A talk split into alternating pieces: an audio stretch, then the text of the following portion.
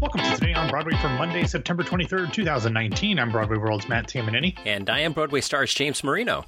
James, uh, nice to hear from you. You guys had a jam-packed episode of uh, this week on Broadway. What was the uh, the big takeaway from Sunday's episode? It was Jan packed. Oh, I see what you did there. Yeah, Jenna and Jan packed, and Peter packed. Uh, Peter packed a pickle pepper. things like that. So yeah, uh, this week on Broadway we talked uh, again about the amazing Derren Brown. Oh, Matt, you have to see this show if you can. I know you're giving me like all these things that I have to see. It's like you you think they're not already in my spreadsheet? Come on, James, who you're talking to? now I you know I just want to take credit for it when Okay. when, when you get here. I mean, Oliver might have a little bit of dibs on the credit for that one since he is a producer on it, but, but that's fine. I'll give you credit too. Give it both. Oh, excellent. All right. Uh, and so, uh, and uh, Jenna finally made it up to Make Believe, um, completing the circuit for, I think all of us have seen it and gave it thumbs up.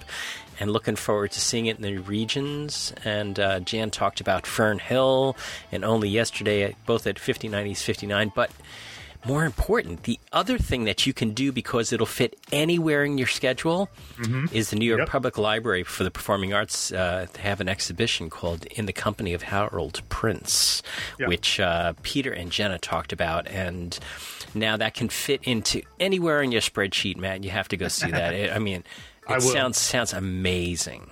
We actually will be talking about that here a little bit uh, later in the episode, so uh, definitely very much on the radar. Um, another thing, though, James, is you. Uh, one of the reasons why you wanted to be here was to give a little uh, Patreon update. Yeah, so uh, we're still working out the Patreon stuff. We wanted to give people a progress report in the uh, 10 days or so that we've been Patreoning, Patreonatoring, or what is the proper? Patronizing. Patronizing. Oh no. Yeah. Eh, yeah, Well, something like that. well, th- what our listeners have been patronizing, uh, Broadway Radio, we have uh, 75 of you have stepped up to the tune of $700 a month, and that's tremendously encouraging. Uh, thank you so much to everybody. And um, I, I, we have great ideas from everybody. I'm going to break out some of these new ideas, uh, benefits to the folks who are supporting Broadway Radio. Uh, probably, I would say the end of the day, Monday, maybe on Tuesday. I'm still working out some technical stuff, but suffice to say that uh, if you are supporting us, we're going to be supporting you and giving you the inside track on Broadway Radio's uh, offerings. Awesome. I can't wait to hear what it is that you decide to do. I am putting myself Oh. to the fullest possible use. Thank you, Siri. Okay. She just quoted uh, um, Hal from uh, what is that? Uh, uh, Space Odyssey, 2001: Space Odyssey. Yeah. So thank you. That's sorry not you creepy at all, that. Siri. Yeah. Um, I do want to say, James, real quick, we are recording in the middle of the Emmys, so we don't have a ton of information about that. I will give you a rundown of all the theatrical wins on tomorrow's show, but uh, right before we started recording, one Tony Shalhoub won his like 174th Emmy Award. Uh, this one, another one for the marvelous Mrs. Maisel. So uh, good for Tony. It's Act, act Four. Yeah, I see what you did there. We're not actually recording in the middle of the Tonys. I mean, we're elsewhere, I mean, but it yeah. happens to be going on while we're Yeah. recording. Yeah. Yeah, no, that would be weird if we were doing it like in the middle of the theater that they were doing the Emmys in. But we would be able to talk about these first up in the news thing. The uh, we have some movie musical news. Yeah, James, on Friday, we got not one, but two reports about musicals coming to the screen. One is an actual Broadway adaptation, the other is a new take on a timeless tale with quite an interesting pair of leads. First, let's start with the stage to screen adaptation, as Deadline exclusively reported that Netflix is adapting Jason Robert Brown's Kitty musical 13 for the streaming service. JRB will write new music, and Robert Horn, who co wrote the original book, will pen the screenplay. Tamara Davis, who got her start doing uh, music videos for quite an eclectic cast of characters and now does quite a bit of TV, is attached to direct. Obviously, the original production was notable for the fact that the cast and the band was made up entirely of kids. Now, James, I doubt that they're going to be able to pull that off uh, in this Netflix version. Uh, but because of that, I would not be surprised if they found a way to get a cameo out of one Ariana Grande, who began her professional career in a supporting role in the show on Broadway and has stayed pretty close to JRB ever since. Yeah, I mean, she really is. Uh, she's a really huge fan of Jason, and in fact, wh- where was it? Was it the Grammys or the Emmys that he played for her? I It, guess it was the actually the, no, it was the MTV movie or uh, music award, music video awards years Oh. ago, right at the beginning of our Today on Broadway experiment. All right. So, what's the other movie? The other movie musical comes, this news at least, comes from the Hollywood Reporter and features a new musical reimagining of A Christmas Carol set to star Will Ferrell and Ryan Reynolds. Sean Anders and John Morris, who worked with Ferrell on the cinematic classics that are the Daddy's Home movies, are writing and directing. I would assume that Ferrell would be playing Scrooge. Reynolds may be one of the ghosts, but they have not said as of yet. Um, I don't know if Anders and Morris have any music experience or if it's going to be a jukeboxy type thing, but uh, I guess we will find out. They are currently shopping the project around to a number of studios, but when you have stars like Will Ferrell and Ryan Reynolds attached, I imagine it will not be hard to find financing. Yeah, they could sell some of those Reynolds pamphlets. That's that's so bad. Yeah, well, you know, I'm I, I'm out of I'm out of practice here. I, I just know, gotta, I know. gotta work on it a little bit. Yeah. Okay. So uh, next up, West End Joseph in negotiations for a 2021 Broadway transfer. Yeah, James, last week the Daily Mail's Baz Bamigboye reported something that we'd previously discussed as a possibility, but that's that Laurence Connor directed production of Joseph and the Amazing Technicolor Dreamcoat that is returning to London at the Palladium this summer is currently actually in negotiations for a Broadway bow in 2021. Baz also reports that London star Jac Yarrow, who could potentially transfer with the show, but would be leading an otherwise American cast if he did come over with the production. Now, James, I feel like since Sondheim is getting at least two revivals, maybe more this season in West Side Story and Company, ALW feels like he has to step it up, bring over Joseph, perhaps this new Cinderella thing, uh, maybe that Regent's Park production of Evita, not to mention Phantom is still running, just to be able to flex a little bit on Stevie. So I, was I, I I don't know uh, this Jac Yarrow. Is this uh, he's Yeah, I don't I don't know him either. big yeah. West Ender. We'll have to uh, ask our ask uh, Matt over in London about him. Um, but I, I, I was so, I was seeing some uh, memes floating around Facebook. Uh, wouldn't it be nice to have somebody of Middle Eastern descent actually play Joseph? Yeah, well, we're, we're getting that in the Manhattan concert production version um, with Tony winner Ariel Stachel, who is doing Yeah. the one night production. I wonder if that's going to set up a little bit of a contentious thing if they bring another white dude, uh, and Yarrow is just a white dude, um, uh, over uh, to do the show. I wonder if people will be, now that they see Ariel Stachel, who is of, of Middle Eastern descent, Uh, doing it, if, if they're going to expect that moving forward, which I would have no problem if they did expect that moving forward. Hmm. All right, what do we have in this week's theatrical schedule? Okay, things aren't as crazy this week as they have been in recent weeks, but we will start off tomorrow night with the opening of the two shows done in one night. Um, what they're basically two short shows, or not actually that short. It's a total of three and a half hours, um, but they're two shows done with an intermission in between. They are Run Boy Run and In Old Age uh, by New York Theater Workshop usual suspect Mfoniso Udofia. This is part of her nine-part saga, the Ufot cycle. These are following up on the 2017 chapters of The Sojourners and Her Portmanteau, which were very well received uh, a couple years ago. These are set to run currently through October 13th.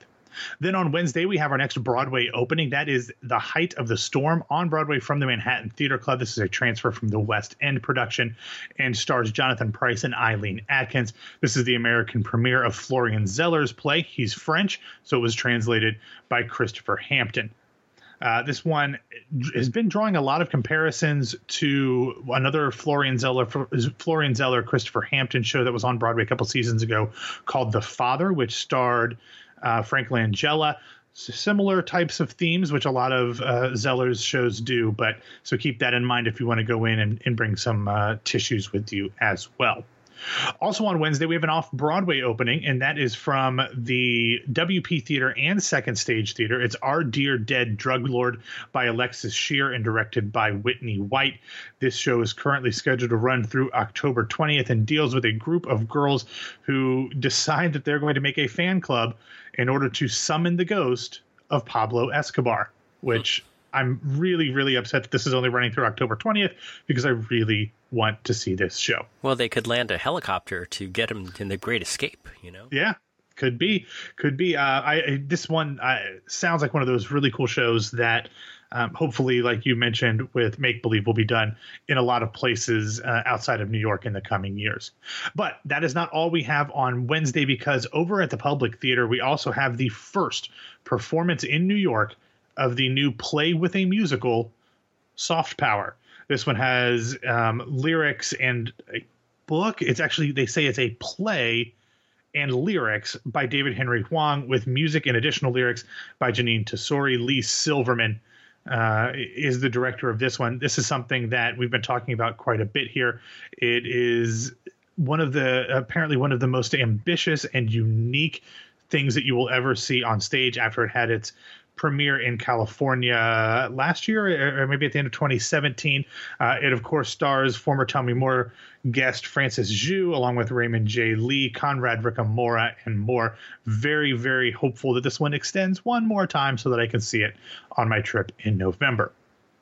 Then over in Millburn, New Jersey, uh, at the Paper Mill Playhouse, we have the first performance of Chasing Rainbows: colon The Road to Oz coming up on Friday, September 26th. This is the early years of one Judy Garland.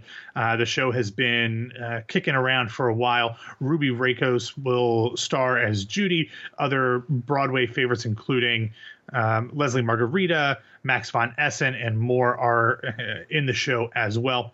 It is currently scheduled to run through October 27th, and this one does have some sort of inclination to potentially come to Broadway. It seems like that would be a tough sell on Broadway, uh, but it will be interesting to see what happens after that, James. Then on Saturday, we have two things going on on Saturday. The first is previews for the Broadway bow of The Inheritance Begin. Um, this is one that you're going to have to check your schedule if you're going to go during previews over to the Ethel Barrymore Theater because it is a two part play, but they are spending the first few weeks just doing part one. They will not actually have a performance of part two until Friday, October 11th. So you're going to get one, two, three, four, five, six, seven, eight performances of part one before you get part two. So make sure you're not buying two part ones. I mean, go ahead and buy two part ones, but only if you uh, know that and don't think you're getting part two as well. And then also on Saturday night, the opening of the Old Globe Theater's production of Almost Famous is happening out in San Diego. Uh, this one is currently set to run through October 27th. And James, with this opening happening out in California, I would not be surprised if we got an announcement potentially. This is happening, the opening's on Saturday, so maybe maybe beforehand, but I would not be surprised if next week we get an announcement about another opening for this one. Just throwing that out there. Okay.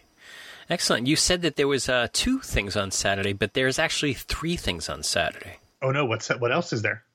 On Saturday, I'm going to go see Little Shop Oh, with Groff sauce. with Groff sauce. Yeah. So uh, taking the the whole family. We were just we were just planning our uh, our Saturday mealtime and uh, best place to spot Groff before he goes into the theater type of thing. you know, Are you doing the matinee or the evening show? evening. We're doing the evening Okay. show. All right. So all right. yeah. It's a great it's a great theater. It's in a great place.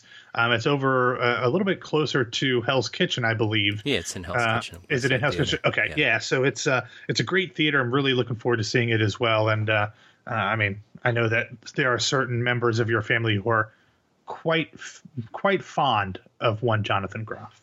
Yeah, my, my my wife and my daughter are just uh, just counting down the minutes till we see Groff, and uh, and my son's like, I'm gonna miss football. so, I mean, I understand. I yeah, understand uh, no, you know, you know, he's uh, he he's you know keeps on bringing up the Ohio State University. Yeah, they're pretty great. All right. Other than the Ohio State University, do you have any other recommendations? I do. I have two, and I'm not going to spend a lot of time on this because it's weird.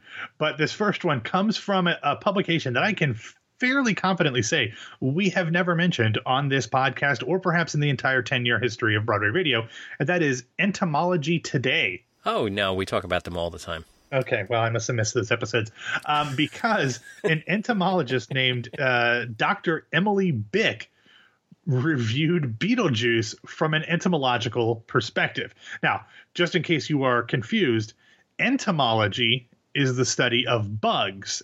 Etymology is the study of words. This is entomologist.